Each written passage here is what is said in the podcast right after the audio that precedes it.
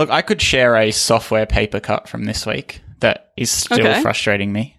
Um, All right, paper cut, paper cut paper time. cuts. Yeah. So, uh, a couple months ago, actually a few months ago now, I did the Disney Plus free trial, as you do, through the App Store. Whatever. It expired. I watched like you movie. of all people, Yeah, yeah. Watching something on the TV? did you actually use it? Yeah, I used it. I, I wanted to watch Home Alone at Christmas time.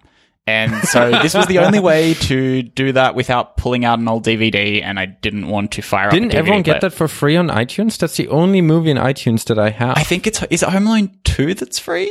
I, I don't know. I can check if. Uh, actually, no. I think I think you're. Oh, you're probably right. Oh man. I anyway. I wasted my Disney Plus trial. Thanks for that. Uh, I didn't need Is that to the know only that, thing Kai. you watched? Uh, that was the only thing that I watched. Um, during the free tri- free trial's only a week. Um, so this was like the week before Oh, Christmas, really? and Wow, I sat really? down with mum and we watched. Um, we Okay. watched Home Alone. Anyway, my poor uh, Mm-hmm. decisions aside, actually now you've got me really curious, and I'm. ch- oh, I do have Home Alone for free on iTunes.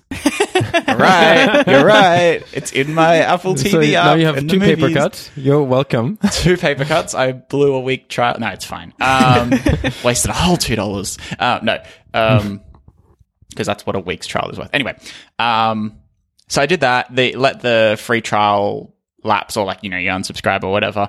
And then last weekend, um, actually hours after we finished recording, uh, maybe minutes, I don't know. Um, I was on the Apple TV and uh, started watching a show, which I'll talk about later. It's in my picks. Um, and so I'm not going to talk about the show now. Uh, but I resubscribed on the Apple TV using Apple subscriptions. I was like, look, uh, my girlfriend and I want to watch this show. We're probably going to finish it in a month. Like, I'll pay the eight, nine dollars, whatever it is, for a month so we can watch the show.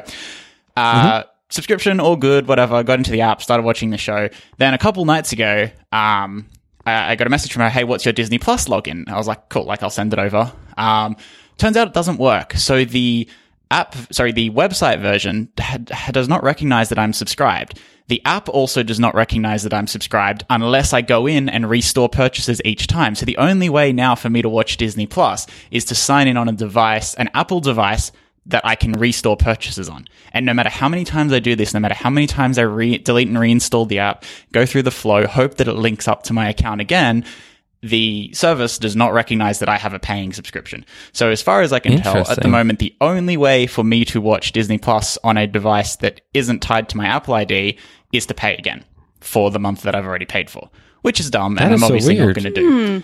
Um, yeah, so that's a whole world of fun. Uh, and I know that subscription's difficult, and I've worked on apps with very similar sets of subscriptions, and it's not easy to do any of this receipt validation and tie it to existing account systems. It's it's a world of pain, but it does surprise me that a company like Disney doesn't have this right months after launch. Um, Well, I mean, they're not really. They're not really a tech. Co- they they're a tech company, but they're not tech in that sense, like user-facing tech. Didn't they acquire the MLB? Didn't they acquire someone who, who Oh, does to to do the streaming well? user. Oh, ah, I'm not sure. I don't know. I mean, Disney is, is a company that's first of all, you know, a lot of I I, yeah, I think you can Disney, figure things out. You can hire people to figure it out. but it's also you just know, throw some money on the problem. you, you're very happy w- that you work for yourself. But if Disney would have knocked on the door and been like, "Hey, Marlon, do you want to join us?" You'd be like, "Oh man, Yeah. maybe." Yep, yep. Yeah. Yeah, they have some So good devs there. I, I know think Disney is but- both in a position to to acquire someone who knows streaming or to pay someone who might already know how that works.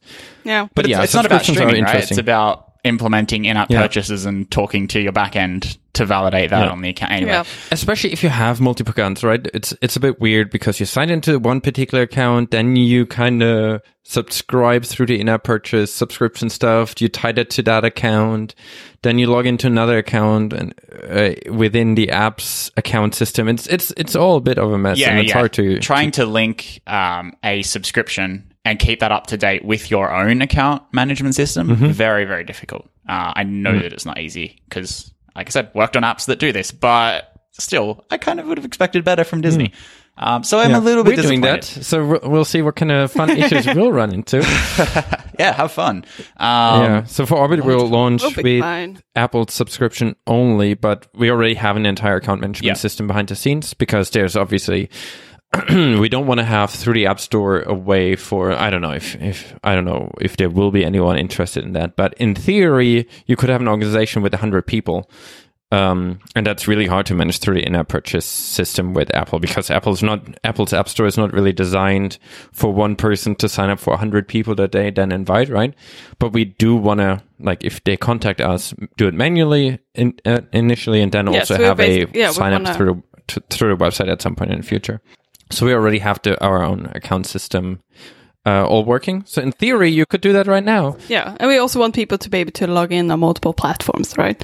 So that's yeah, so that's thing. the thing. I mean, if you were exclusively on iOS or sorry, on Apple devices, so if Disney Plus was only on Apple TV and iPhone, it would be less of a problem. But someone Yeah. can't take my credent. Some sorry, somebody being me can't take my credentials and log in through Chrome, for example, on their desktop, which kind of really Yeah. sucks because now when I go to uh, DisneyPlus.com and try and log in, it's like, hey, welcome back. Seems like you're not subscribed. Did you cancel or let your subscription end? It's like, no, my subscription is active. So if I renew in three weeks' time, it'll be via the website, I suppose, because you contact support? I've tr- not. I, I DM'd um, Oh, really? Mm-hmm. their Disney Plus help account on Twitter and haven't heard back, though the account does seem active. Like they're frequently responding to people. So maybe I need to send them a public tweet first. I, I, I tried to take Mm-hmm. the high road here. I didn't want to tweet about it. and um, I was like, I'll just DM them directly. Don't draw any attention to this issue. Um, but now they didn't respond to my DM and it's been like 48 hours almost. So I'm thinking I should probably tweet them first, get one of mean, those responses that says DM us and then Yeah. Yeah. To be fair, it's Easter, so maybe you should they're still responding. a little bit more time. Yeah. responding to other Maybe, people. maybe it's just you. I don't want to deal with the. No, it's uh, I don't know. I, I, I'm not. Uh, up, like I'm not angry because like I understand that this is just a problem. It, it's a very easy mistake, but it would be nice if you know to get it fixed. Um, Yeah.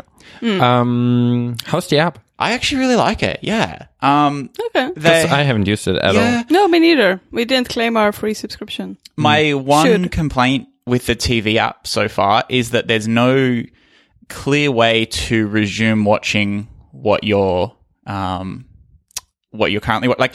If you open uh, like Netflix or Stan, you know one of the first carousels will be uh, continue watching or resume watching. Whereas for Disney Plus, you I mean the carousel probably exists, but it's not in the first few. So I find the easiest way is to go back in and search for the show or the movie that you want, and Oh, then really? resume watching from there. Yeah, I'm I'm sure it exists. Like I feel like that's a pretty obvious feature to have, but it's just Mm-hmm. not front and center when you open the app. I think they really want that initial. Um, sort of launch experience to be the same for everybody, like to have the big hero icon and to have because they've got this really cool like UI effect where the focused uh, if you, you select from some categories and the focused one changes and it's like playing a little video animation in the middle, like it, it's quite quite cool. Um, but I think they want that to look the same every time you open the app and not be dependent on what you've watched or what you're watching.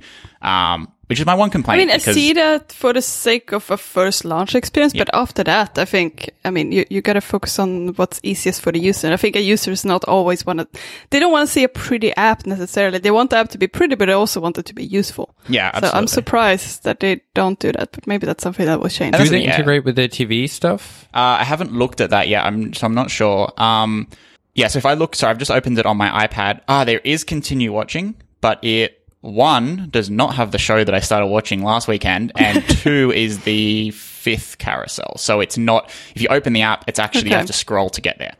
Um, oh, okay. So it's a little bit annoying, but Yes. it is what it Is it is. the same? is the app looking very similar on the iPad as on the Apple TV? Quite quite similar. Yeah, they've got um, Okay. pretty similarly laid out. Um, it's, they don't do anything too fancy, which I like. They have a custom tab bar, which I don't like. Um, I would rather just see the standard tab bar thing. Um, oh, there was something else I was going to say about the app. Uh, oh, they don't on TV OS at least. I haven't watched anything on iOS. They don't use like Apple's mm, standard player, um, like the I forget what it's called, like AV asset player view controller or whatever the standard one is that Apple provides, which annoys me a little bit. Um, so when I um, started watching, I tried to use the Apple TV, the remote app on my iPhone to disable subtitles because the person who'd watched before me had subtitles on, and it didn't work because they're not using that default Apple one. So I had to like go into the specific app menu that they have, the custom UI, uh, to change that. I don't for a movie streaming, TV streaming thing. I don't particularly see a benefit in doing your own custom player. They're not doing anything fancy. Um, You're just watching video with either subtitles or not subtitles. Um, but yeah, apart from that, it's it's pretty cool. Um, works well. The app looks really nice. Like I got to say, it's really well designed. So yeah, it's um Should I have a look at it. yeah, Yeah, ch- yeah. check it out. Use that one week free trial and watch Home Alone. Um, I think it comes with more movies than that one. so. um, yeah, maybe, maybe. So I don't know if you heard, but Disney makes multiple movies. no way. Um, Yeah. yeah. No, there's actually so many good hmm. movies on here. Lots of. I mean, I'm mostly I interested just in the Pixar really ones. don't like movies. I, I, don't I know. Like I really, I, I really like Disney, but I just feel like sitting down for such a long duration. Even Disney movies ca- can be short too. Some of them are like ninety minutes. I can watch a TV show, like I can watch two or three episodes of a TV show, but somehow like a movie doesn't feel like it has the same depth as a TV show. And Also, not popular opinion, but in Disney movies, it's like interesting, in- interesting story, interesting story, and then everyone starts singing for no reason. I was like, See, what, this what's is- happening now? This is why I like Pixar so much better. uh, like singing is fine, but it always makes me feel I don't know. Like it's not. Yeah, they use it to progress the story. I'm sorry. I know everyone's gonna hate us from this, but I I don't really need the singing. like I Yeah, I don't fair. know. I feel like I mean that it's a musical, so Mm. it would be weird if they don't sing, but. I don't know. I think for you, Kai, it might be that when you tend to not listen Throw to me under the bus. yeah, Thanks, yeah. No, you tend to like uh, just knowing from like listening to music together with you for years. I know that you're not usually listening to the lyrics, so I wonder if you might not get. you're like, what's happening with the story now? Like the story progresses through the lyrics, and if you don't listen to lyrics, you you, you might not enjoy the story as much. Uh, but no, I, I don't know. I always found that the singing might be going off a little bit too much, but that's just a taste thing, and it's fine. It's Disney. I can't be angry. yeah. I could give you one more thing to be angry about. It seems like my continue watching has genuinely been lost. So I went to, um, I searched for the show manually that I'm in the middle of, and it has no recollection of me having watched it. Um, Okay. wants me to start from season one, episode one. I like that Kai started out asking you, "How do you like the app?" And you said, "Yeah, it's really good." And now it's like w- w- I starting to wonder if come that out. might be related to your account issues. Where it's like Maybe. maybe your account is not really linked to the content you're watching, and every time you restore your purchase, it's like, Who's- "Hello, who are Zach. you?" Who are you? Yeah, welcome yeah. to the service. Not Here's sure. your first launch experience." And Zach's like, Maybe. "Oh, what a fancy animation." Maybe anybody who hits restore purchases just gets in. Like maybe I didn't pay for a mod account. Yeah, I don't know. Um, no, I definitely have an secret Apple code word. yeah. Yeah. yeah, no need to look into that. All right. Well, this is yeah. Anyway, it is what it is. But Speaking of customer support, um, I was in, I- I've been trying to get in contact with uh, Twitter's customer support Hmm. because why is that? one of my Twitter accounts have been suspended. Hmm. Has this ever happened to you, Zach? It has not. Which of your Twitter accounts? Your main?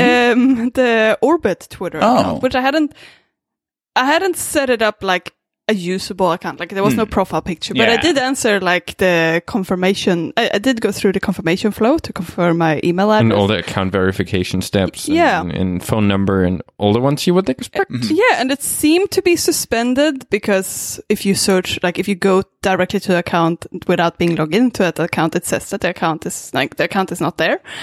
But then I can still log in and access it and look at my timeline and like use it like you would use Twitter. Um, but Without then uploading images, Yeah. that doesn't work. as soon as I try uploading images, it says something and the lines like something went wrong. And then I opened it on the back app and that one said, your account has been suspended. Go to a website, follow this link to figure, like to, to sort it out. And then I click the link and it just gets me to the Twitter homepage. And there's not really anything I can do. Like there's no flow I can follow. Then I go ahead and try to reset my email address and it just won't send me the reset, uh, sorry, the reset password email. And it won't send me the reset password email. And I've been trying to contact them. I think I contacted them last Sunday and they haven't gotten back to me. Hmm. That's sad. Yeah, I've not heard the best things about Twitter support, so hopefully it doesn't take too long. But Yeah. Good yeah. Maybe I have to email them again. I also don't know what their heuristics are about suspending accounts. But also, it seems like, I don't know why, Twitter used to be a lot better at then unlocking accounts again, like the suspense the name and then it's available again. Same for inactive accounts. That seems to not happen a lot, which is a bit annoying. I understand the, like, there was this article about, hey, we, we unlock accounts again.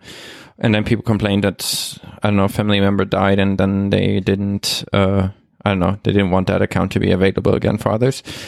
Um, but for suspended account, I mean, realistically, who's gonna use a suspended account? Well, I won't because I can't. yeah.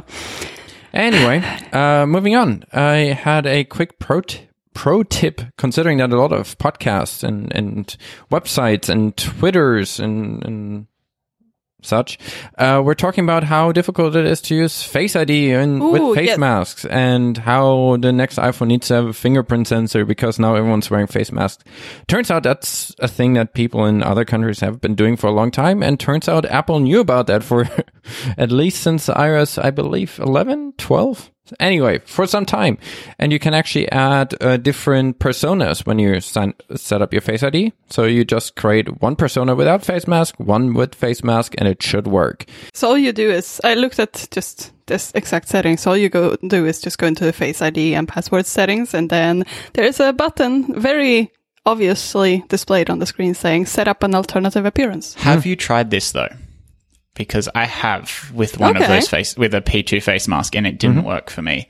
Okay. Um, Okay. Yeah. Interesting. So, yeah, it's it must be hit and miss. Yeah, I, I I didn't have a full face mask, but I did with something that covered part of my face, and I assumed it would work. Yeah. No, during the Sydney bushfires last year, I tried to set because Face ID just would not work when I was wearing a P2 mask. Um, I tried to set up the alternative appearance setting, and it didn't work. Um, I think Did the setup not work, or did the recognition not work? the setup wouldn't work, so it wouldn't Oh, recognize my face. I have screenshots, which if I can find them, I will happily send to you, mm-hmm. um, because I remember the date that I took them. But no, look, oh well, I can't find it. But I thought I had screenshots of me mask face ID mask. Do I have it in my FaceTime?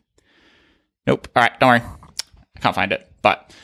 I had I had the error message. I thought I had the error message that it had when um when trying it with a, a mask. But admittedly, that was not a surgical mask. I think a surgical mask would cover less of your face than um, the P2 sort of smoke masks. So um, your mileage Either way, may I would I would give it a shot.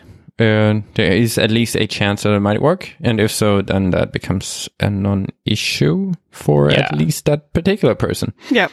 And you don't need, Apple doesn't need to add face, uh, add Touch ID just for this. I mean, they might do it anyways. Um, I think that would probably be for other reasons though. would you want Touch ID back? Yeah, absolutely. Yeah, you do. Mm, I don't feel Yeah. like I need that at all because it never really worked for me. So, That's fair. you know. Mullen doesn't have fingerprints. Mullen's more of a, I don't know, genetically inclined to be a burglar.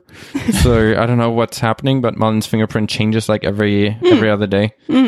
Yeah, interesting. See, Face ID works really well for me, but it definitely has met, uh, has resulted in a change in habit of how I use my phone. Like, you have to be conscious when you first pick it up that it needs to somehow brush in front of your face. Mm-hmm. Um, whereas previously, it's like, let's say it was sitting on a table or whatever, could sort of That's reach true. over in mm-hmm. the act of picking up my phone, rest my thumb on the home button, and it would be unlocked by mm. the time I had Yeah. it to my mm. face. Yeah. And so I have no reliability issues with Face ID. It just means that you kind of have to subconsciously always wave it loosely in front of your say face. Say that's a habit you've gotten into now? Because I, I do agree that Oh yeah, yeah, Yeah. So I feel like now, yeah, it was a bit awkward in the beginning. It felt like I overdid it and really put it in front of my face. But now I'm doing it more casually because I sort of re- I recognize the boundaries of how far to my face it has to be. Yeah, and fair I enough. think it's a habit now. So I would. Would you prefer like a super wide angle Face ID or a uh, Touch ID that's in screen? How Honestly, wide probably- would it be? Let's would say, that be like, like I can have it on the table and look? at it? Anything that you would think is reasonable to look at your screen is also reasonable to unlock. That would be great. I mean, again, I don't care about touch. ID. So I don't know why I'm really contributing to this conversation. Zach, what do, what do you Uh, think? I'm still gonna say I prefer. really? Oh, so Really? not prefer. To, I I would take an in-screen Touch ID. Okay, and that's- in that's my interesting. in Zach's ideal world, whichever one fired first is valid. So if I picked up my phone and my thumb rested on the Touch ID and it was unlocked before it got anywhere near my face, cool. If it needed to scan my face because I picked it up by the, the side thing, of right? the phone, I, I I don't know if Apple would bring the bring Touch ID into like under the screen. Mm-hmm. The the main reason I would see is because they want to get rid of the camera array on to to decrease the the notch size, right? Yeah, yeah. But But you would still have a front-facing camera. There's no way they would take the camera yeah, away but you can altogether. like a big chunk of the array is is Face ID related. You Yeah. could get But I don't rid think of Face ID is going away. Like I would assume it would be additive um, uh, assumption. But yeah, um, the other thing it does do is adds an extra layer of security for things if you wanted to have multi-factor authentication. Like I mean, Yeah, it, it yeah. becomes at that point three-factor authentication. It's something you But have. it's not really and because it's two you things are. you have that you are that you are anyways. It's not like Yeah, you're ever, yeah. you know, it's not like someone gets a hold but of your thumb but look- not your face. No, but someone could look similar to you, maybe. no, the, the, I mean, But how many how many executives at, at banks, for example, are going to go? Well, to make a transaction above hundred dollars, you need both of these things. Like, yeah, exactly. yeah, that's the that's, reason why we don't want That's want. why we shouldn't do it. That we should just convince the society that that's stupid. I thought you would go the route of how many bank executives are exactly the same looking white old men. I thought you would go that way too. Uh, okay, so let's play it differently. yeah, face uh, if Face ID is one in a million for most people, it's one in a hundred for them. yeah. So even So if let's there would play it be, differently. let's let's say Apple would have four different ways of of using biometrics. I hope the API just says biometric authenticator rather than you being able to enforce all all Yeah, all and you being 15, able to pick your favorite one, right? For some people, Face ID might not work because they're wearing a mask all the time, and Touch ID is Mm. flawless. Whereas for Marlon, uh, Touch ID would never work, so she's going to Mm. only use Face ID. Like pay, pick and choose. But I don't think if they could add uh, Touch ID in a way that didn't subtract from Face ID, I, I see no problem with that. I Like just, it's nice I, to have I just options. see that being value not having to have the big camera array in the top because you Yeah. would actually save a lot of notch s- estate f- when you could move it back to the screen. so, so Kai asked earlier whether or not you would prefer having a wide screen, a wide angle camera or a um, or, or, or an additional or, or or the Touch ID. What about if the Touch ID would not be in screen? Would yeah, you then it's prefer- silly. There's no way. ar- It might Yeah, be no, like don't- on the I back, or it might be the like a hole. No. Okay. So what would you do? You would have rather have the wide angle. Yeah. Yeah, I think so. Yeah.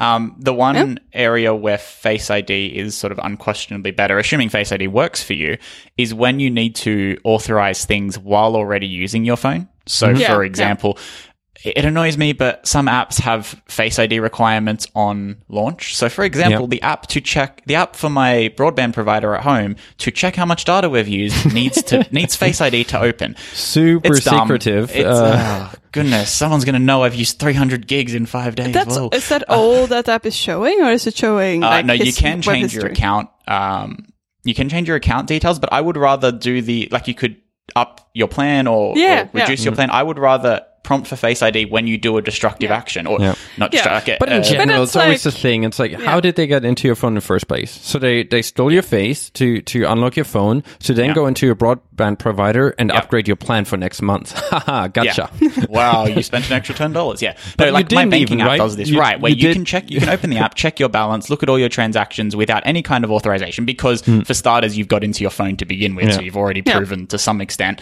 But then, if you want to make a transaction, then you need your Yeah. face, and it's like that's cool. Like I'm totally on board with that. Yeah. Um, but, But I think for that's those just laziness. flows, yeah, yeah, Probably. for Yeah. those flows, it's- yeah. nice to already be looking Yeah. at your phone and just have Yeah. it do its thing, as opposed to having to manually reach down and touch the button. Hmm. So, Yeah. yeah. Yeah, definitely. Especially considering that phone size humongous right now. So in order to do Mm-hmm. that, you have to like if you hold your phone with one hand and then have to move down to the Touch ID button, you have to do this like juggling with the phone. Welcome to 2016, where we talk about Touch ID versus Face ID. Not much happening right now. Okay. yeah. No, but I, I don't know. I don't know. If, if, I, it also depends, right? The in-screen ones, if they work better than what Touch ID 2? How far did we make it in Touch ID iterations? Yeah, two sounds I think about there was right. a major Maybe a second one that got way faster, or was it third? Either way, the latest generation Touch ID uh, was still not as reliable for me personally as Face ID was in the first iteration, and now it just got better since. Um, but I also see the the the camera array. I mean, at some point, Apple wants to go to full screens front, right? yeah. And to get there, we have to s- figure out what to do with the notch. I would so much. I, I really, I really wouldn't mind not having a camera. So I think if they if they yeah, but that's the- not going to happen. I know you being. not. No FaceTime. you, you can't FaceTime if you don't have a front camera. Well, I can not gonna say FaceTime with no my face- Mac. Yeah, but it's not going to happen. Yeah. And how many people take selfies constantly? You lose your entire market of be so teenagers if you take away the front camera. Yeah, no more selfies would be amazing. But it's the you thing, can right? take away I- their headphone jack and they'll survive. You can't take away their front camera. For me, it's also like I, I still I don't know if my iPhone 10, 10s or 11 had working cameras. I, I can I, I could not tell you. Like the front facing cameras, I've never used them unless you accidentally hit the button briefly. Um, but I, I totally see how millions of people use them every day, and probably more so than the back cameras. So that's fine. Whatever we we need that. But there are definitely if you're looking at something like Samsung, they have the um hole punch camera type Yeah, thing. yeah, that's that would- kind of neat. I think Um, the way that Xiaomi, uh, there's uh, some Xiaomi phones having it in the bottom right corner. Yeah, that that's the quite neat. experimental ones. Yeah. then I've there got are it. some of the pop You, out ones. you have a fifty dollar dongle to plug a camera into the bottom of your phone. Done. Genius. yeah, but there are also those pop out ones that are kind of interesting. Yeah, yeah, but that takes a bit longer, right? It takes like some Yeah, milliseconds yeah, yeah. to open. Especially it up. for unlocked, that would be annoying. But Yeah, for yeah. like selfies, that's probably better because you can have more depth and the cameras can actually be better. Um, but Mm. then you have all the water resistance issues and the hitting and it with the something. dust or- issue, right? Yeah. If someone gets stuck in there, that can cause more The damage. front camera on an iPhone, what are we up to, 11 Pro, is really good. Like, looking at this FaceTime call that we're doing for this call, it's abysmal, and we're all on Macs. Um, the iPad is sort of somewhere in between, but that the the recent phones that like I kind of I mean if the the iPhone had a bigger screen, funny because I complain about the size of the screen so much. um, but sort of like I want that camera attached to a bigger screen for FaceTime. I don't use my phone for FaceTime because it's so small, but that camera is incredible. Like I would use that all day if I. I want to use that for work meetings. I want to use that for everything. It's just a really impressive front video camera, and I, along with the rest of the world, have discovered that in the last month, having to spend many hours a day on video calls. So. Yeah.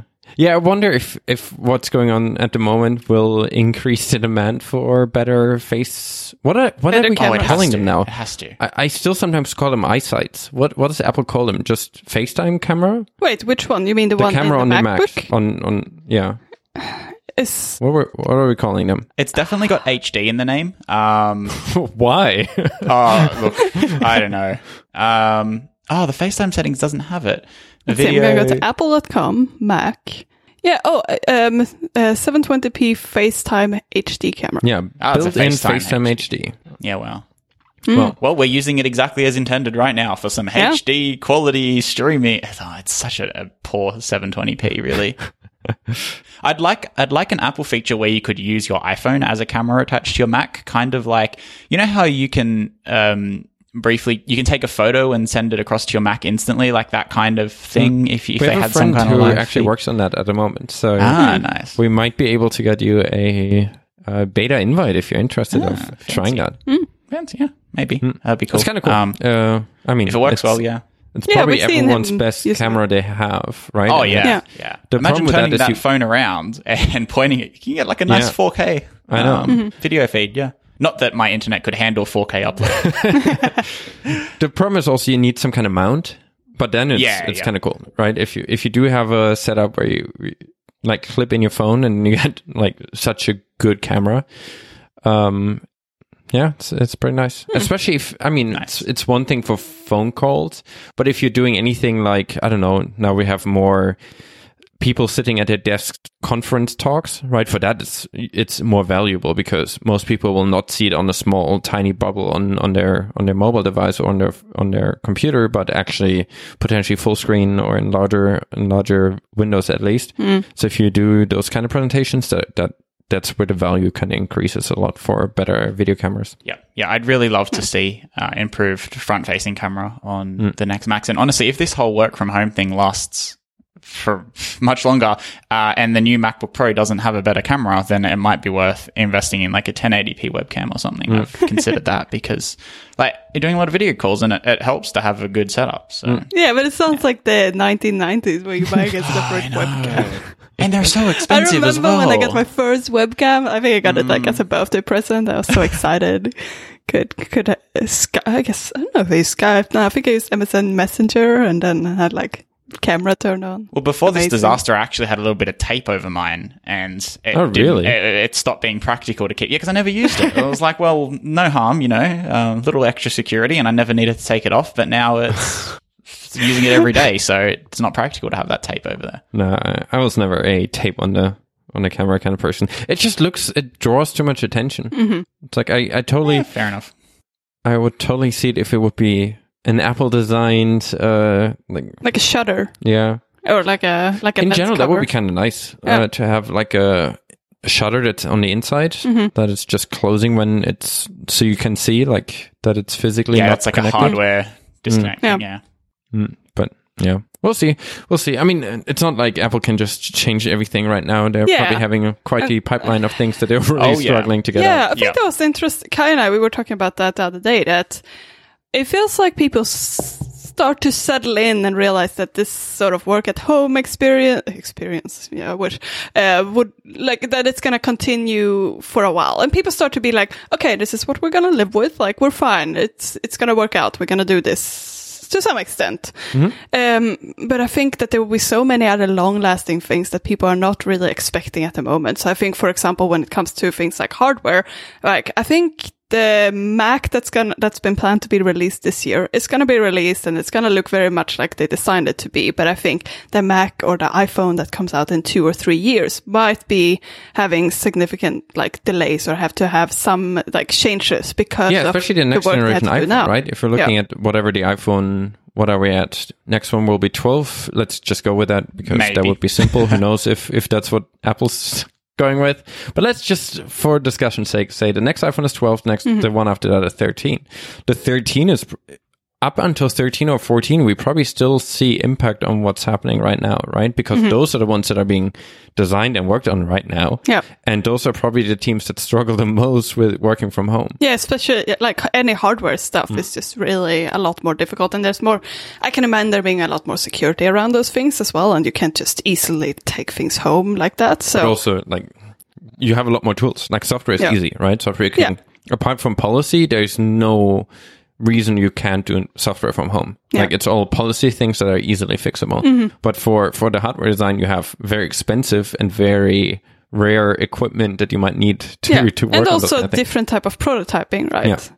And you often need like machinery to do those things. So I think we're definitely going to see those things. And I think it's going to be unfortunate. And it's this like side effect that I think many people might not realize now, but I think there will definitely be a more long-term hit on certain things. I don't know, like, I, think it's going to be expected and it's going to happen to all companies, but I think, um, and I just, I just think it's something that we have to be aware of that this is something that's going to last Mm. Also, longer. also Or like, TV shows, right? Yeah. Like a lot of TV shows stop filming now, Mm-hmm. which uh, which is not like the TV show you watch tomorrow, but the one that was scheduled for like Next the year. winter or, or Yeah. spring next year.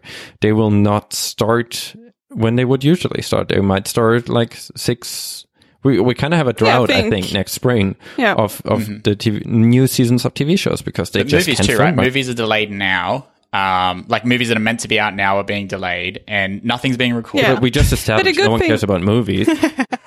But the thing with movies, though, is that many things have even been delayed to be released because movies are such a different concept. Like you tend to release it and have it oh, in cinemas first. Mm. And I think at least they have at least been delayed from this year because they want people to be able to go and see watch it in, in movie theaters. So I think we will get them once the pandemic is over, and then they can maybe catch up and make for future years. But I think TV shows is just something that we all expect continue to come, and I think it's just something we we just have at home and uh, it, like can watch comfortably. But I think if this continues for a year, we we're gonna start running out of new TV shows. So I think think we think we have a lot of things on our backlog, so we will be fine. People, don't panic. Everyone will be. There's so much on Netflix and Yeah. all those. Yeah. Now there's Disney Plus. It's great. Um, what do you? okay, so as an aside, and this is definitely not a tech topic, but what do you think this means for new music? Because I was thinking about this, and it could go one of two ways. Either it, it's like you have a bunch of artists who are all locked up in their homes and they spend the next six months being like super creative because they're like, I've got nothing better to. I can't tour. My tour was cancelled. I'm just going to write new music. And then, you know, next year, once you're allowed out of the house, you hit the studio and you record.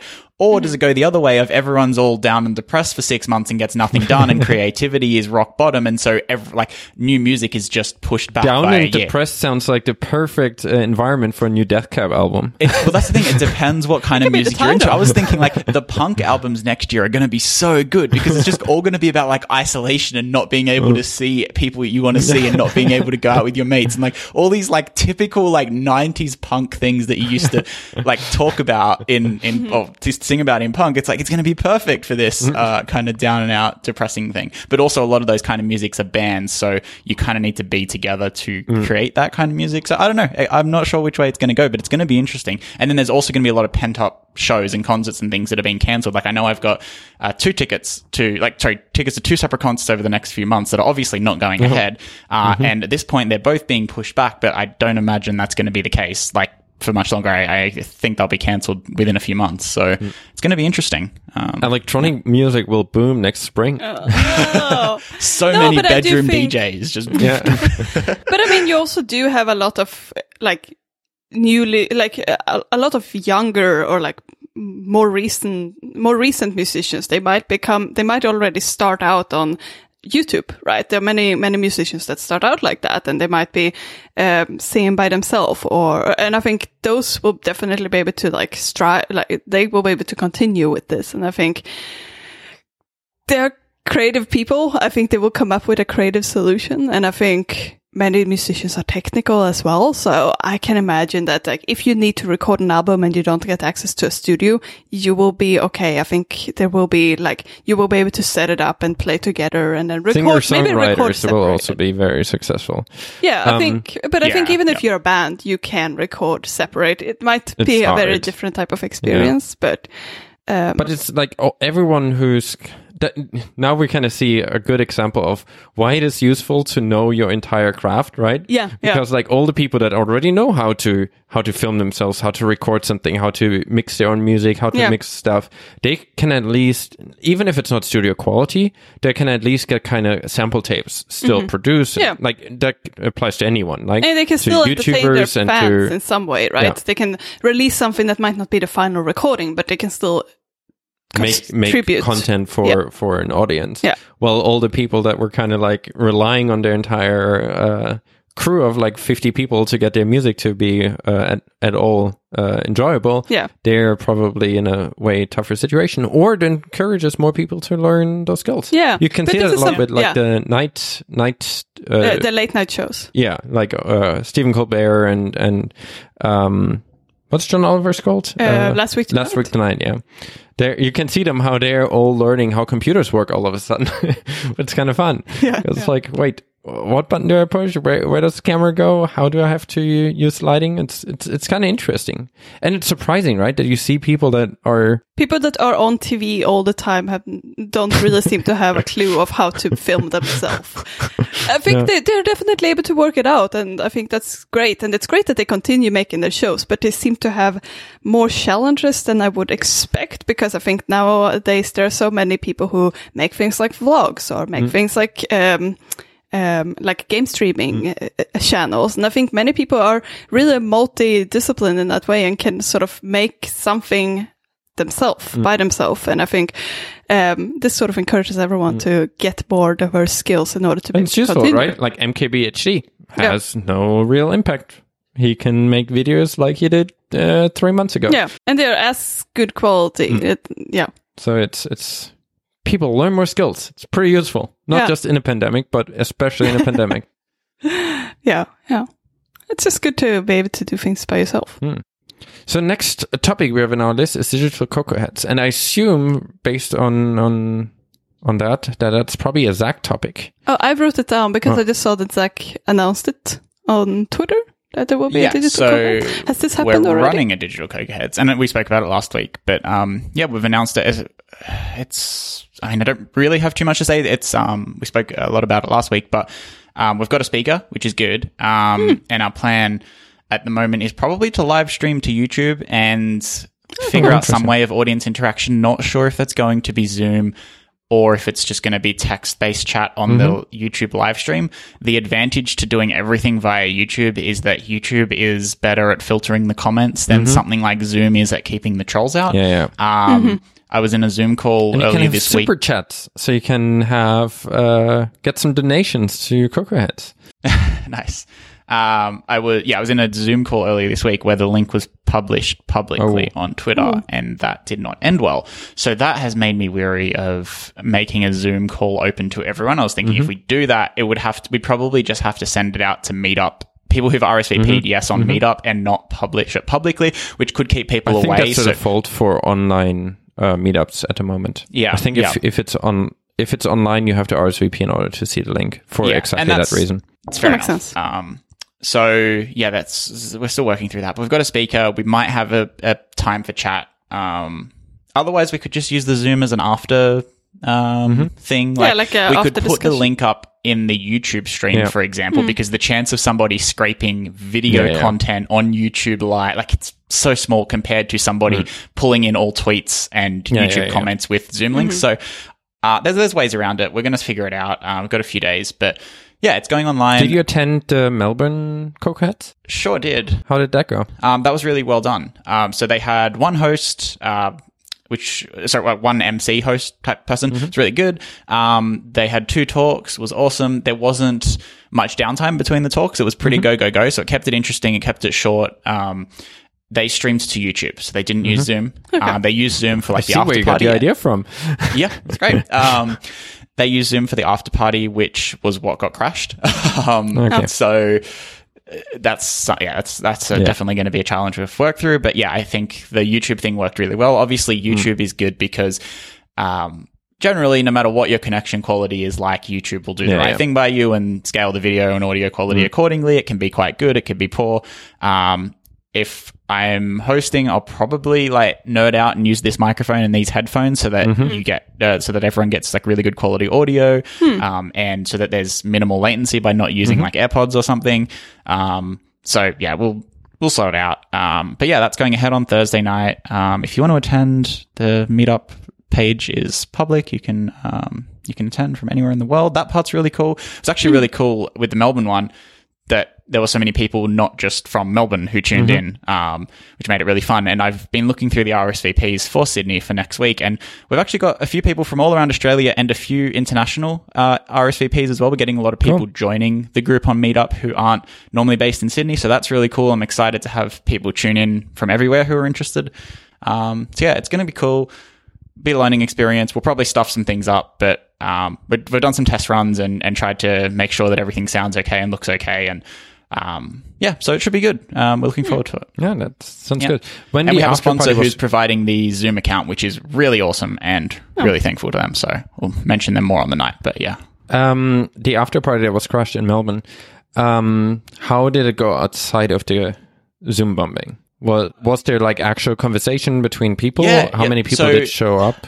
there was only like I think at at most there was about eight, um, but Okay. it was mostly between four and six. Uh, people kept coming and going as they could, uh, just like that type of Yeah, thing. Um, it was really good. Like I know most of the people in there. I think they know most of each other as well. Like it's the regular Melbourne that helps a lot. People, Yeah. it, it does help. Yeah. So um, conversation flowed. It was pretty good. Um, we eventually moved to Hangouts, which meant that the host had to manually approve everybody. So if they didn't recognize the name, they just didn't accept, which was uh, a, a better way to do it than have it be crashed. Uh, obviously means, I mean, like if you had a legit looking name, you're allowed to join type of thing, and then they could kick you out more easily than Zoom, where the thing with Zoom was we got an influx of people and we couldn't kick them out fast enough. So, or not that I had anything to do with kicking them out, but the host couldn't kick them out fast enough. Um, so that was the problem there. But yeah, Yeah. the the chat was really good. Probably stayed for about an hour um, after the meetup and just kind of chatted iOS developery things. It was actually at that moment that I realized my problem with Disney Plus. So I was running ideas by everyone in the chat and asking, sorry, in the conversation and asking if they use Disney Plus. Um, so it was, a bit of fun. Um, you know, obviously a lot of conversation in those kind of groups at the moment is around working from home and what's working for people. Um, it would be good for Sydney if we, uh, Sydney Cocoa Heads, if we could talk about like developery things, but obviously people have other things on their mind at the moment. So we'll see where it goes, see what people want to talk about. Um, yeah, but hopefully the actual meetup itself is a nice escape from wor- worrying about what's happening in the world, and we can just listen to a nice developer talk. So Cool. yeah, Yeah. yeah, we'll do. I'll give you an update this time next week, I suppose. Yeah, Um, I would we like to be able to join. I just saw that, but I just saw that it's 1.30 a.m. for us, so we're trying to get our schedule on track, so we should probably not attend Uh, you still have like three hours before you sleep at that point, right? it's like evening coffee time for you.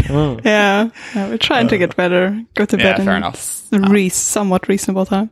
Yeah. The um the person who's helping us put on the Zoom call is actually in your time zone at the moment, and they're like, "Yeah, I'll be up. My time zone, my sleep schedule is whack at the moment, so they're going to help from uh, that weird. T- I was actually surprised. I was like, "Hey, do you want me to run it?" He's like, "No, I'll be up. It's good. Uh, right, cool. Um, that's fine."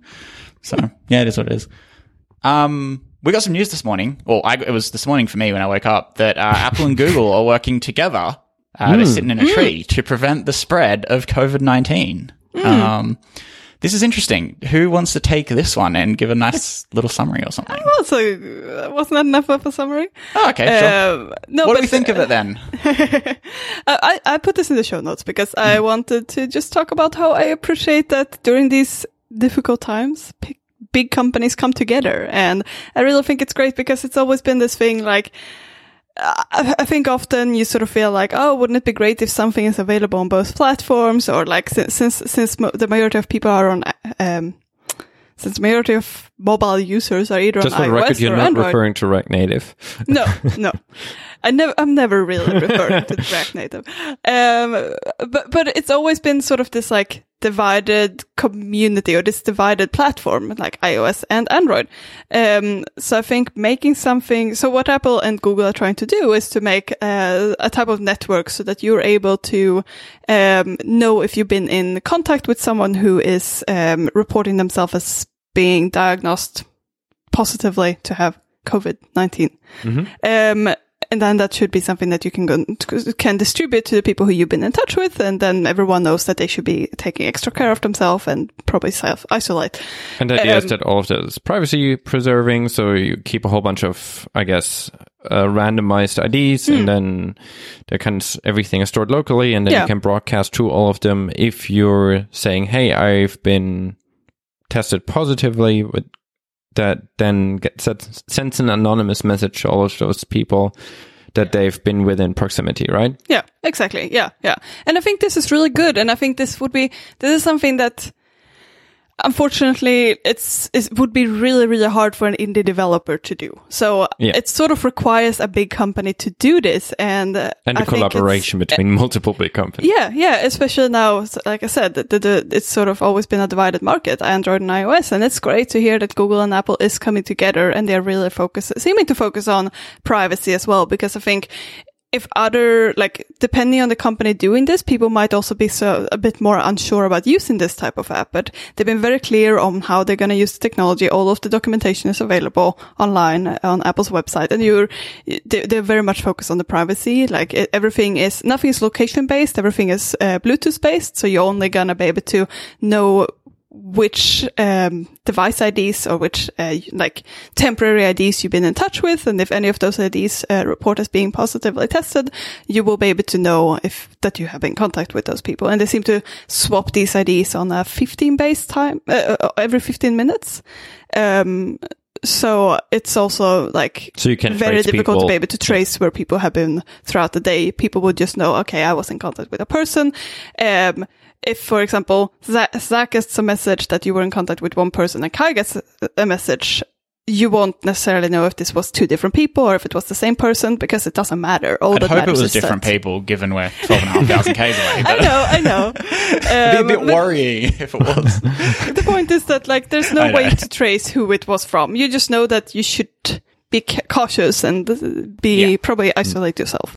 What's interesting about that, it seems to require new software updates. So they seem to use uh, new APIs that are not available um, to get all of that working. Also, I don't know. I, I mean, I don't know how much you two have worked with Bluetooth stuff, but Bluetooth is tricky, Yeah. especially with location. Like, I, I wonder how, like, there are a lot of things, right? We live in an apartment building um, that's very dense. Like, I can definitely see our our next door neighbor's Bluetooth TV because it constantly asks me if I want to play music on that yeah, one. yeah. Um, but we're not interacting with each other, right? And Yeah. they're probably if if I would ac- if all devices would actually broadcast their their Bluetooth status, we would probably see hundred devices at all times, right? Mm-hmm. Taking the elevator up and down, you probably go past everyone, or taking the stairs or whatever.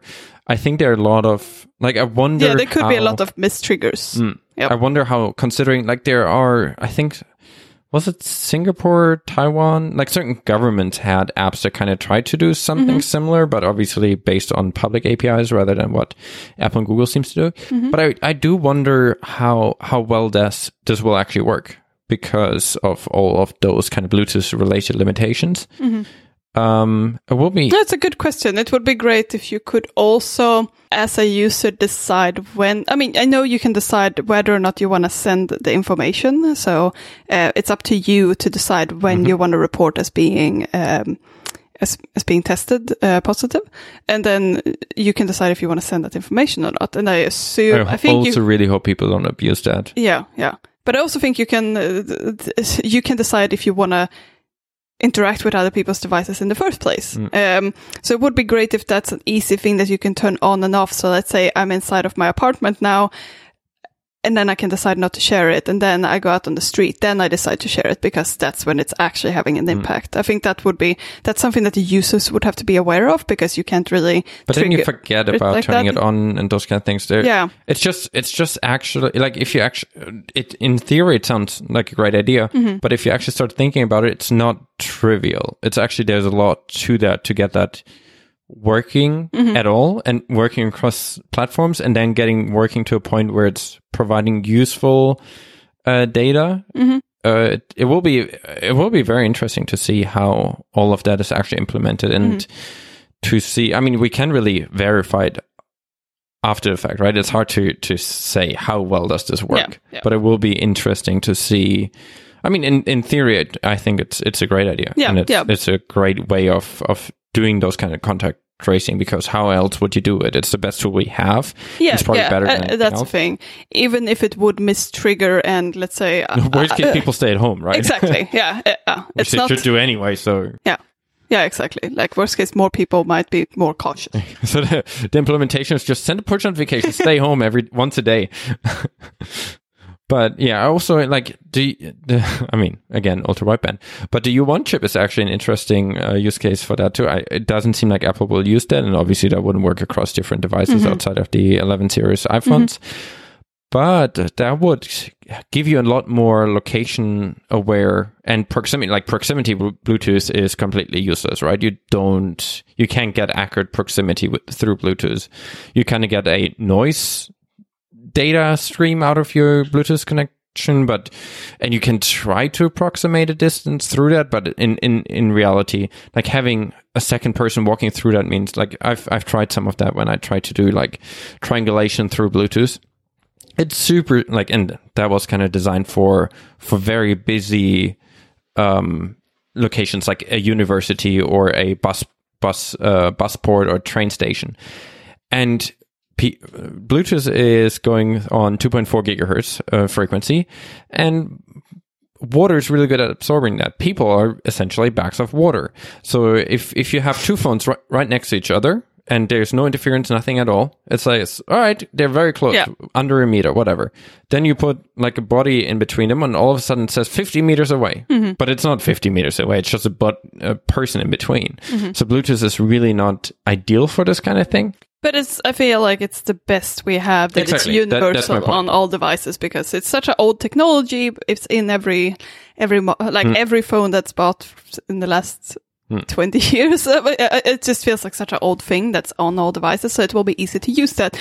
And like we said, worst case, more people stay inside. Yeah, yeah. I, I, it's not. It's not a criticism. It's Yeah. just to point out this is not trivial, and that it will be interesting to see because I do believe that Apple and Google are probably in a considering that they're partially making the devices that this will run on, they're probably in the best situation to make this the best it can hmm. physically be with the hardware they're using. Hmm. But it's also nice for in in the future when more devices have more accurate ways of kind of finding each other. Uh, hmm. we we we actually going towards a future where those kind of things are, are even more useful and, and can be implemented in in more accurate ways. But yeah, will be interesting. Will be super interesting to see how this is. Either of you read the white papers, the like specifications and stuff? I read the um, the API, pa- uh, some of the API documents. Not not much. Like I'm by no mean an expert at this Yeah. topic, but uh, yeah, I no, I'm was hoping to read it before next week's show because it was announced this morning and haven't had much time yet. But um, probably this afternoon, sit down and, and go through them because they seem really interesting and they're not like they're not particularly long. Like I'm sure it's very dense, but it's gonna. Be, I think it'll be manageable to read. Um, Yeah, so it'd be interesting to see how it works. But how do you feel about the privacy of it? by the sound of it, it seemed to be very difficult to trace the person. And if they do it like I imagine, like just from my brief and brief read of it, it sounds like that's going to be very secure. I mean, first of all, you seem to be able to update yourself. Uh, second of all, using the um, the IDs that are being the, the IDs that each individual person have are being swapped out on a 15 minute interval. Um, there's no, it, it doesn't seem to be any user data related to that. It's just, this is your temporary key that you have for your, for your phone. And then you will be able to see these are the keys that this person was having. And then you will be, th- those keys will be distributed. And I think anyone who has been in contact with either of those keys, they will just know which of those keys, their devices will only know which of the keys they were in contact with. They won't know the entire array of keys that was assigned to that user. But uh, that's how I interpret it. And that side seemed to be like a reasonable, reasonable approach that seemed to be difficult to trace. What do you guys think? I mean, yeah, for for an external person, this is like considering that. I, I think um, you have a tracing key that's generated per device, right? You have, yeah, so everyone gets a new tracing key every 15 minutes. No, that, that is the rolling proximity identifier. Oh, yeah. Yeah, but sorry, that's the you're right. There, there are multiple levels, right? Yes, the tracing key that's generated once per device. That's kind of the your device ID. Mm-hmm. Yeah. Then you generate a new daily tracing key that is derived from your device tracing key. Yeah. Every 24 hours. And then the rolling proximity identifier is derived from the daily tracing Mm-hmm. key every 15 minutes. So it, it Yeah. rolls every 15 I didn't realize minutes. there was a daily one as well. I knew there was the device key and the rolling keys. There's and one in between because you well. don't, in theory, uh, the daily, like if if you haven't seen a person during the same day, there's no, you know. Yeah, yeah. So I think there's kind of this this kind of multi level, and then there's a But how would that add extra? Why would that be necessary and not just use the rolling keys? What is the daily key helping with? so again th- that's the thing that changes every 24 hours. I Just- know. But what's the benefit of that? If you, all you need to know is if you have been in contact with someone based on the 15 minute uh, Mm-hmm, rolling key, what does the daily key help for in that scenario? Uh, Would that just help for you to filter? Oh, I guess it would help for you to filter. Let's say I've been using this app for 10 days. I report uh, today that I was um, tested positively. Then I guess it only sends it to the ones that were um, associated with that daily key. So all the rolling keys that were associated with today's key would be notified, but it yeah, wouldn't care about there's also the the previous ones. diagnosis key, which is a subset of the daily tracing keys, um, which is only uploaded when the device owner is diagnosed positive for Mm-hmm. COVID 19. So I think that's how that then is linked. Okay. We, probably know a lot more about tracing keys and daily tracing keys and diagnosis keys next week. Yeah. Um, But overall, I feel like they have fought through it, and uh, I mean, it's impressive how quickly this turned around, considering how uh, how quickly you have to react on so- to something like this. But I think it seems like they've been considering those type of things uh, quite thoroughly, and I hope that they will not. I mean, sometimes when you rush products, you can. You might not think of all the edge cases when it comes to privacy, especially not. I mean, uh, not with things that do use your device Bluetooth, but I think they seem to have fought. but it also this. seems like it, it's fairly, it seems to follow fairly standard crypto um, concepts. It's not like they're, they're not reinventing the wheel, right? It's like Mm-hmm. that's kind of how, how other things that try to anonymously Mm. kind of keep track of things, how, how they do that. So I think that's just an application of that through Bluetooth. And do they even? I I didn't read this part, but had either of you come across whether or not they even ask you for location access? Like, is, that, is, is there I anything it's- used in your location? From my Bluetooth very only. limited understanding, it's got nothing to do with location and simply Yeah. proximity to other devices. That's what I thought as well. But I was thinking, like, if they would also do location at the same time, they could infer things. But I think as long as they just request Bluetooth access and that's all they're using, it's very limited. But like, you can't really. I mean, again, as the vendor, you could do whatever, right? As the vendor, Apple could just also use Your GPS. well. And even Yeah. if you turn GPS on your phone off, if you see other devices, you know, you Mm-hmm. at some point you got to know which device is which. So in theory, the vendor would probably have a way of. But they would have to couple that data, Yeah. right? So if they have a thing, separate API that only cares about Bluetooth, Yeah. and they don't even use like it, it, you would have to puzzle a lot of pieces together. But in in order to- general, if you don't trust Apple or you don't trust Google, your entire phone is open anyways because you know you uh, you don't have a hardware disconnect for your GPS on your phone. So if you have an iPhone and you don't trust Apple, well, you're kind of screwed. You know, okay, I mean, That's- so I mean, realistically, there's no you, you, for this and for anything else in life, you got to trust at least who makes the product. yeah. And if you don't trust them, go with the ones that you do trust. And if there's no one you can trust, then tinfoil Make your own phone. Yeah. So I, I think I, I will definitely enroll in this, uh, out of, both out of curiosity, but also out of, I mean, I do s- think this is potentially useful because we do want to contain this stuff. So if, if this can help, But it does rely on everyone opting in, hey, or as many people I mean, as that's possible. the really. more the merrier, yeah, right? yeah, hmm. yeah. All right. yeah, I mean, you won't have everyone opting in, obviously, of but it's it's like if if there is someone that I've been in contact with, why wouldn't I? I mean, I'm, we're already self isolating for for the most part, anyways. But if if I would get a notification, then maybe pay even more attention or or avoid even like maybe it's even in a situation where I don't know for Mon and me we live together so for us even if one of us would get it it, it doesn't really matter because we would probably get each other spread the virus uh, between the two of us. But in in other households or in other kind of relationships where people might not live together if if your partner gets the message you might not meet and you might uh, get that person to get groceries for you and those kind of things rather than doing it the with you know there, there are definitely ways how you can adjust your your life for that period after you get a notification that you've been potentially in contact with someone Yeah. to to just keep yourself and everyone else more Yeah. safe but i also wonder what kind of impact getting that notification will have on your mental health you know, if you're like all of a sudden you get a notification on your phone saying, "Hey, you've been in touch with someone with COVID nineteen symptoms," or, Yeah. or no, c- even even more, right? It's like this person has been Tested diagnosed positive. positive. Yeah. I think that will also increase stress levels quite a lot. Yeah, yeah, and the problem, like, it, it's it's good that you will be able to be like, okay, I know that I've been in contact with someone, and I can take proper precautions um, based on that information. But at the same time, like you said, Zach, if everyone doesn't do this, you don't know if you have been in contact with someone. So you should still not be like, sweet, I didn't get a notification today. I'm safe. Um, so that might be adding a bit more stress to it because like you might get a notification, but you might also not get a notification and you might still have been in contact with someone and uh, it's a bit more unknown, but at the same time, I think it's overall beneficial. Hmm. It would be great if everyone opts in. I don't think that will happen. I, I, I- that won't happen. Um, but overall, it's at least going in the right direction. I think. I think it's definitely something positive. And something like Apple and Tim Cook and all those sitting at home recording into Twitter videos that he's doing lately, which are kind of interesting. Has it done multiple? I, I- saw I the know one two. with the. Okay. um, like Apple, like he said in those videos, they're doing things that Apple can do to help. And this is a good example of something Apple can do. They can probably get that together reliably, fair, fairly quick in comparison.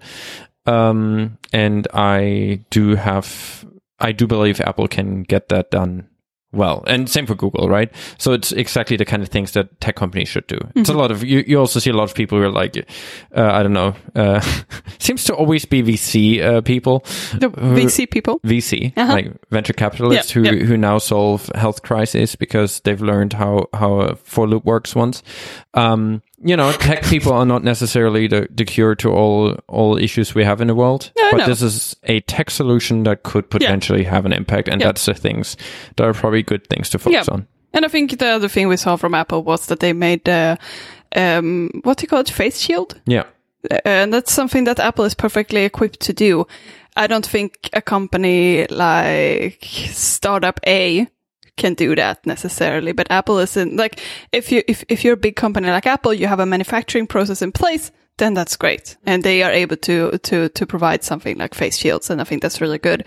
Um, but Well, like, like in Canada, right? Yeah. Uh, the Canadian government works together with Amazon to get medical supplies uh, shipped across the country because Amazon already has this entire distribution center infrastructure. They have planes, they have uh, whatever channels to get things overnight or or same day from from one side of the country to the other, and all of that kind of on demand without notice, right? So they they already have a really good infrastructure for that. So it's a good partnership for them during this period, and uh, yeah, so they make some use of their tax cuts they're getting all the time. let's end on a grumpy.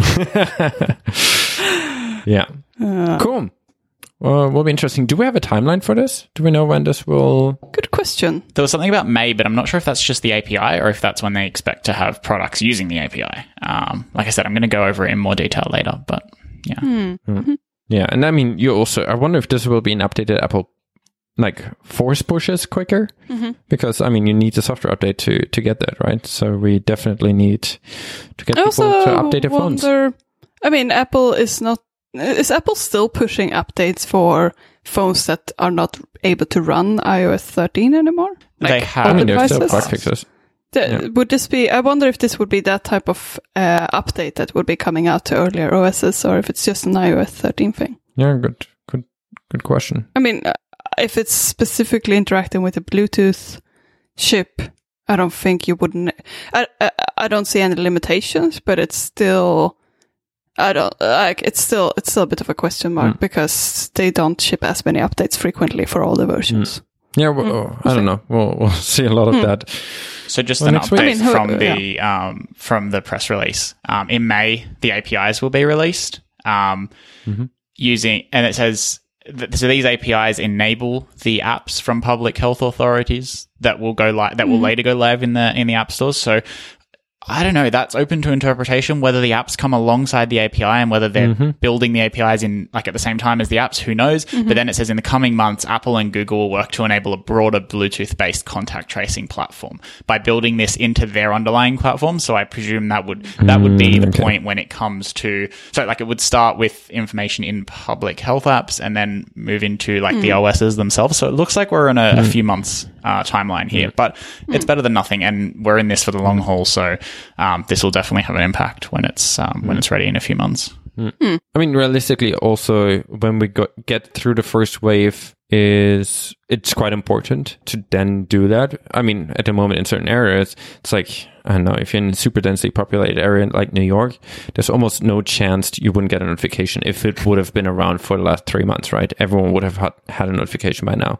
It's interesting if we get that in time for kind of following waves because then it's like it, it will be a lot rarer, hopefully, and there will be more actionable things when it's like you got a notification means you can you should not go out and those kind of things. We'll see. We'll see. All right. Yeah, Cool. Thanks of the week. sounds good. Great. Who wants to go first? Um, I, I can try. If You you, let try me. Uh, it's Go for it. It, it Try doesn't away. technically. Um, it's not technically within our rules, so I, I don't know. I'll, I'll have to check in with you too. Here if, we go. If you allow. this is gonna Okay. be good. So, um, Soulver released a non. No. okay. No, Um, keep going. Soulver Keep going. I want to hear this. Soulver did release a new release a new update lately. Um, it is they didn't make a new major version, so it's still technically Soulver three, but it is a major improvement to Soulver three, um, in which they added a uh, what are they calling it? A quick bar. Something like that, Quicksilver, which is something like uh, it kind of behaves like Spotlight, but Is that for meant to be a play on Quicksilver? yeah, interesting. Yeah, that is that's a good point. Yeah, Quicksilver was the earlier one, right? Um, either way, Quicksilver. It's kind of like Spotlight or Quicksilver or Alfred or whatever you're using, um, where you can kind of get this kind of small window that overlays the rest of your operating system, and you can use uh, all of the Soulver commands. So you can do like currency conversion and just math stuff, and it's really really cool. T- apparently, it doesn't comply with my pick rules, so I will. not No, I was. I think this is a really good pick, and I'm very intrigued to test this out now. So I think if And you it's- if you made me intrigued, I think it's it's a valid Is, pick. is that the rule? If Yeah. it's intriguing If enough, is interested in your pick, it's, it's a pick. But there are also other things like that they added in this update that's that, that's really cool, which is um, they now do time zone conversion. So you can say, Oh yeah, that's what I'm sorry. This is so cool. Yeah. yeah, Um. oh, man, yeah. You. I think you're fine. What do you think, Zach? Is this an okay pick? Do, will we allow it? It's Yeah. innovative enough. Go for it. Yeah.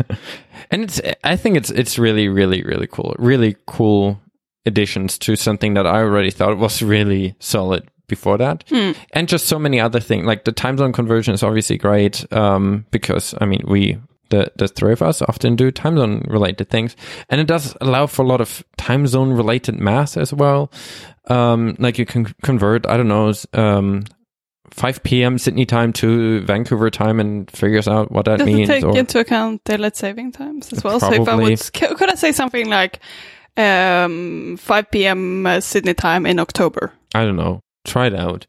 uh, Thanks. um, but it also like it's it's just it's really nice. You can also use um, um, time zone identifier, so you can say uh, I don't know our 10 a.m. PST to GMT and those kind of things. And I think like anything that makes those kind of time zone things in flexible and to work in a way you think of them.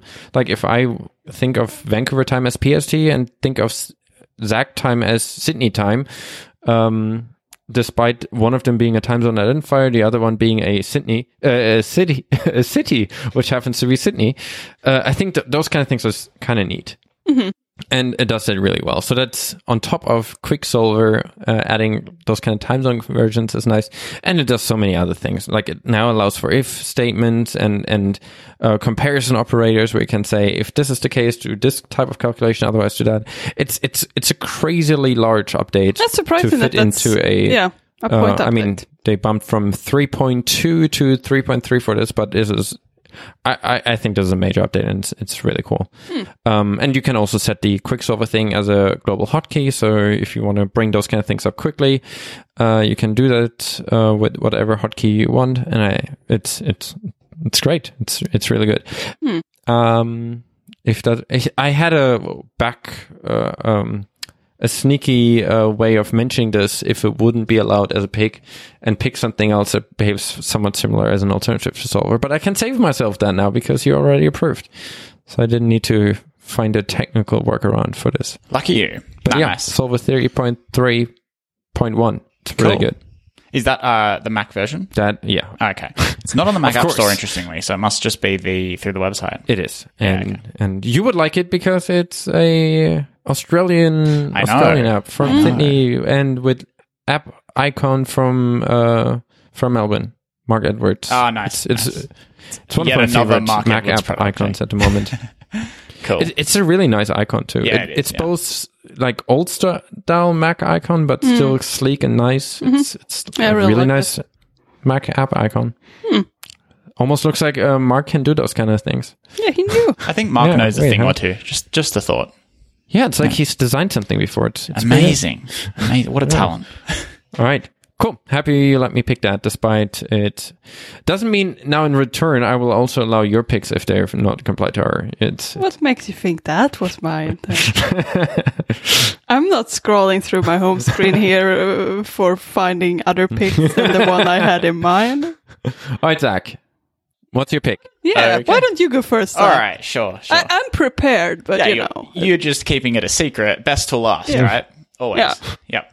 Uh, my pick is a Disney Plus show called The Imagineering. really? Yeah. Yeah, he said he teased that before. Yeah, teased Oh. it. Um, yeah, so It's started watching that last weekend. I'm two out of six episodes in, um, and it's pretty good. It's all about sort of the Wait, what's it called? the Imagineering. So Okay. it's what Disney sort of calls their group of people who are creative in the theme park space, like how they build like Disneyland and Walt Disney World, and uh, come up with the. Um, it's, it's, it's sort of a history based thing. Like it starts right at the beginning when Walt first had the idea for Disneyland, and uh, like the second episode So was cool. about like Walt Disney World, and then it gets on to um, I think later in the series gets on to more recent successes, uh, such as certain um, parts of the theme parks, like the certain lands that have worked quite well in theme parks in the Disney Cruise Line. And That's interesting. all- yeah, it's quite it's quite interesting. Um, and so yeah, only a We third of the just way. recently through. Yeah. started watching documentaries about like the Disney theme parks and all the Ah. challenges they went through. And Yeah, more of a, this was a it was on YouTube. I don't know Ah. who produced it originally, but it's called Defunctland. was Okay, it? Defunct? nice. yeah, like- it's about all the failures. of Yeah. Disney. Ah, okay. So this one seems to be more around the successes definitely of the Disney more about the successes yes like tooting their Yeah. own horns. And it's funny um watching the um well look it's a disney produced thing. What are they going to say? Yeah, it was yeah. a massive flop. No um, um watching the uh, there was a lot of like archival footage from the the first few days of when disneyland opened and just seeing swarms of people is kind of stressful at the moment. Um just people not adhering to People social touching each other's distancing just running into theme parks. It's like, whoa, you can't do that.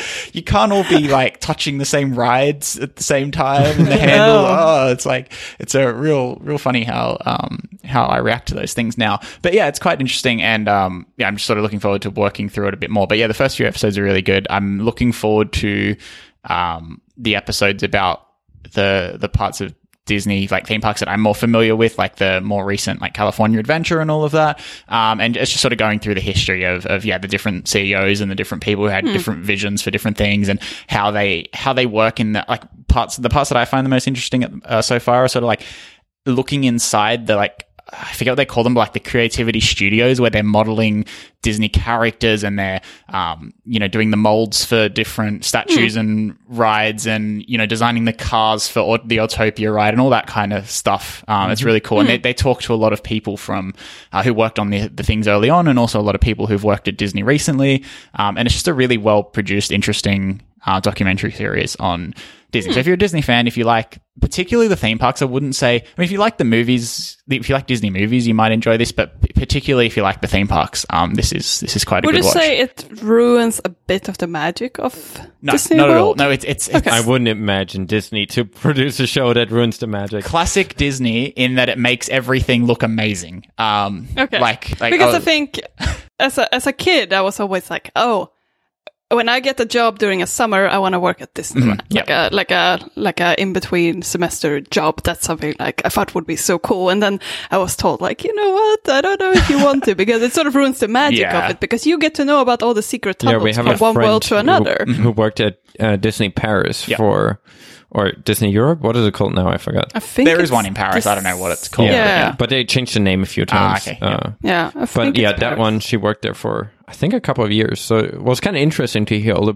behind the scenes stories. But Yep. she's definitely less excited about that Ah, okay. particular park now. Yeah, no, of course this does not ruin any magic. It's, you know, it's not going to be like, oh, Mickey Mouse comes back after a hard day and takes off his suit and, you know, it's none of that.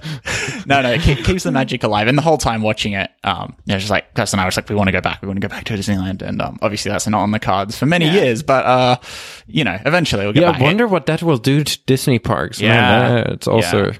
I mean, again, not feeling too sorry for like a billion dollar, multi billion, Yeah, trillion. I don't know okay. how many. But, um, but yeah, it's uh, because uh, it'll be interesting to see the ramifications of this. Of like, are theme parks the same as we know? Like, are there going to Yeah. be more limits on how many people can be at a park at the same time? Are there like Mm-hmm. it's just it'll be weird. It's like after the last loop, they always go through an uh, disinfecting loop. I was um I was at a self checkout at a supermarket the other day, and uh, you bet as soon as like anyone would leave, they would be wiping it down. The first thing they do Yeah. before the next customer would go. So it was very clean. Um, and as soon as I left, sure enough, she was behind, like right, scrubbing it, blah, blah, blah, make sure everything's good. Um, it's a whole whole new world at the moment. So yeah, cool. But the, All right. The Imagineering story. yeah, highly recommend it. Quite uh, quite interesting. It, I will admit, it's a off to a bit of a slow start, but um, it gets better. So Yeah. Yeah, this this kind of s- sells me on trying Disney Plus. Cool. Manu, what's yours? you could Yeah, binge this like all to. in a week. Mm. So one thing that's not a valid pick that I just wanted to mention. Maybe it's a valid pick if you guys allow me to, but I didn't plan on even selling this as a pick. Okay. But I wanted to say that I watched the season finale, no, the fi- finale finale of uh, a show that we mentioned on the show earlier called um, Schitt's Creek. Ooh, mhm. And this was a really good show, and this was a good finale. The whole last season was a really great wrap up. And if you haven't watched this show yet, it's it's so good. It's it's a four season show, no six season show. Um, about this family that is um, moving. They're losing all their money. Moving. This sounds cliche, but the stories, uh, the, the characters end up being really in depth in the uh, throughout the series. But it's basically about a family that loses all of their money. They were re- very rich, living in Hollywood and the- or LA, and then they moved to a city called Schitt's Creek. And this is like a really As discussed Simple- in simple uh, episode 82 of Cup of Deck. Yeah.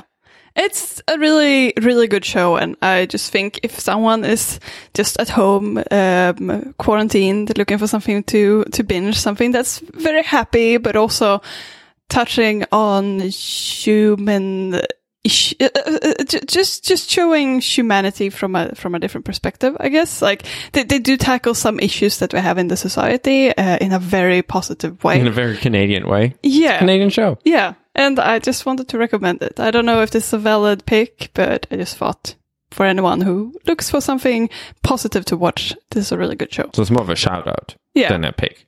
yeah. Unless you allow me to pick it because it's a new season. No, I'm Yeah. waiting. Do you have a pick? I have a pick, but it's not as good. But Okay. it's good for people who are staying at home, needing Well, that to. sounds like a good timing for. yeah, it's for people who decide that maybe they should cook a bit more now when they're home. Okay. Um, it is a thing called Instapot. Can I pick this, or have I picked this before? I don't know. I don't think anyone picked this before. So I feel like many people in North America already know about an Instapot, but it's basically a the thing you get uh, very cheap every Prime every, Day.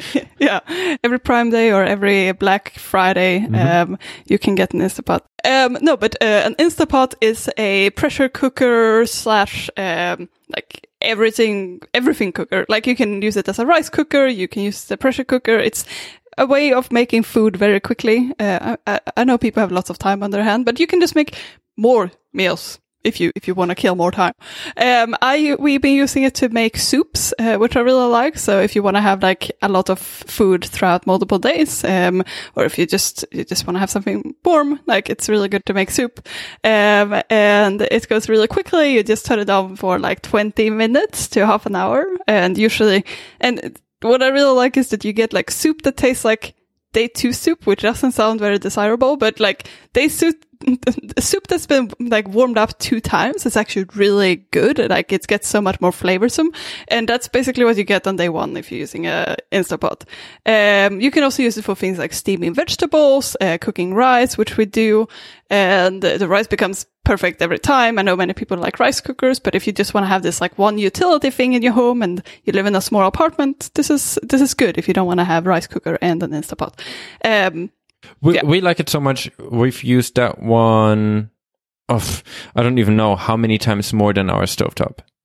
right? Yeah, yeah. It's it's really good. Um, so yeah, I recommend it uh, for people who want to learn. I know I see many people baking bread more nowadays, and people cook more in general. So this is really good type of utility thing if you if you want to do that. Uh, I think you can even use it to bake bread, but I'm not sure.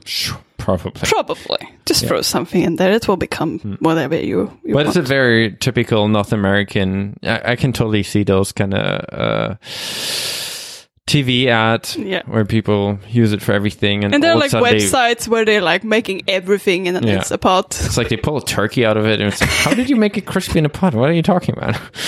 yeah, but it's pretty good. Mm. I, I wouldn't make a turkey in it, but for for soups and rice and uh, stews and those kind of things, pretty good. Mm. Cool. Cool. Nice. Then that's a show. Cool. That is a show.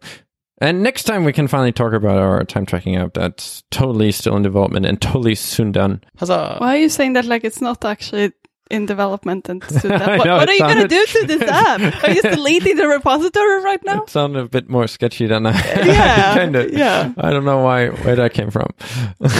Uh, anyways, until then, stay safe, everyone. Wash your hands and watch TV.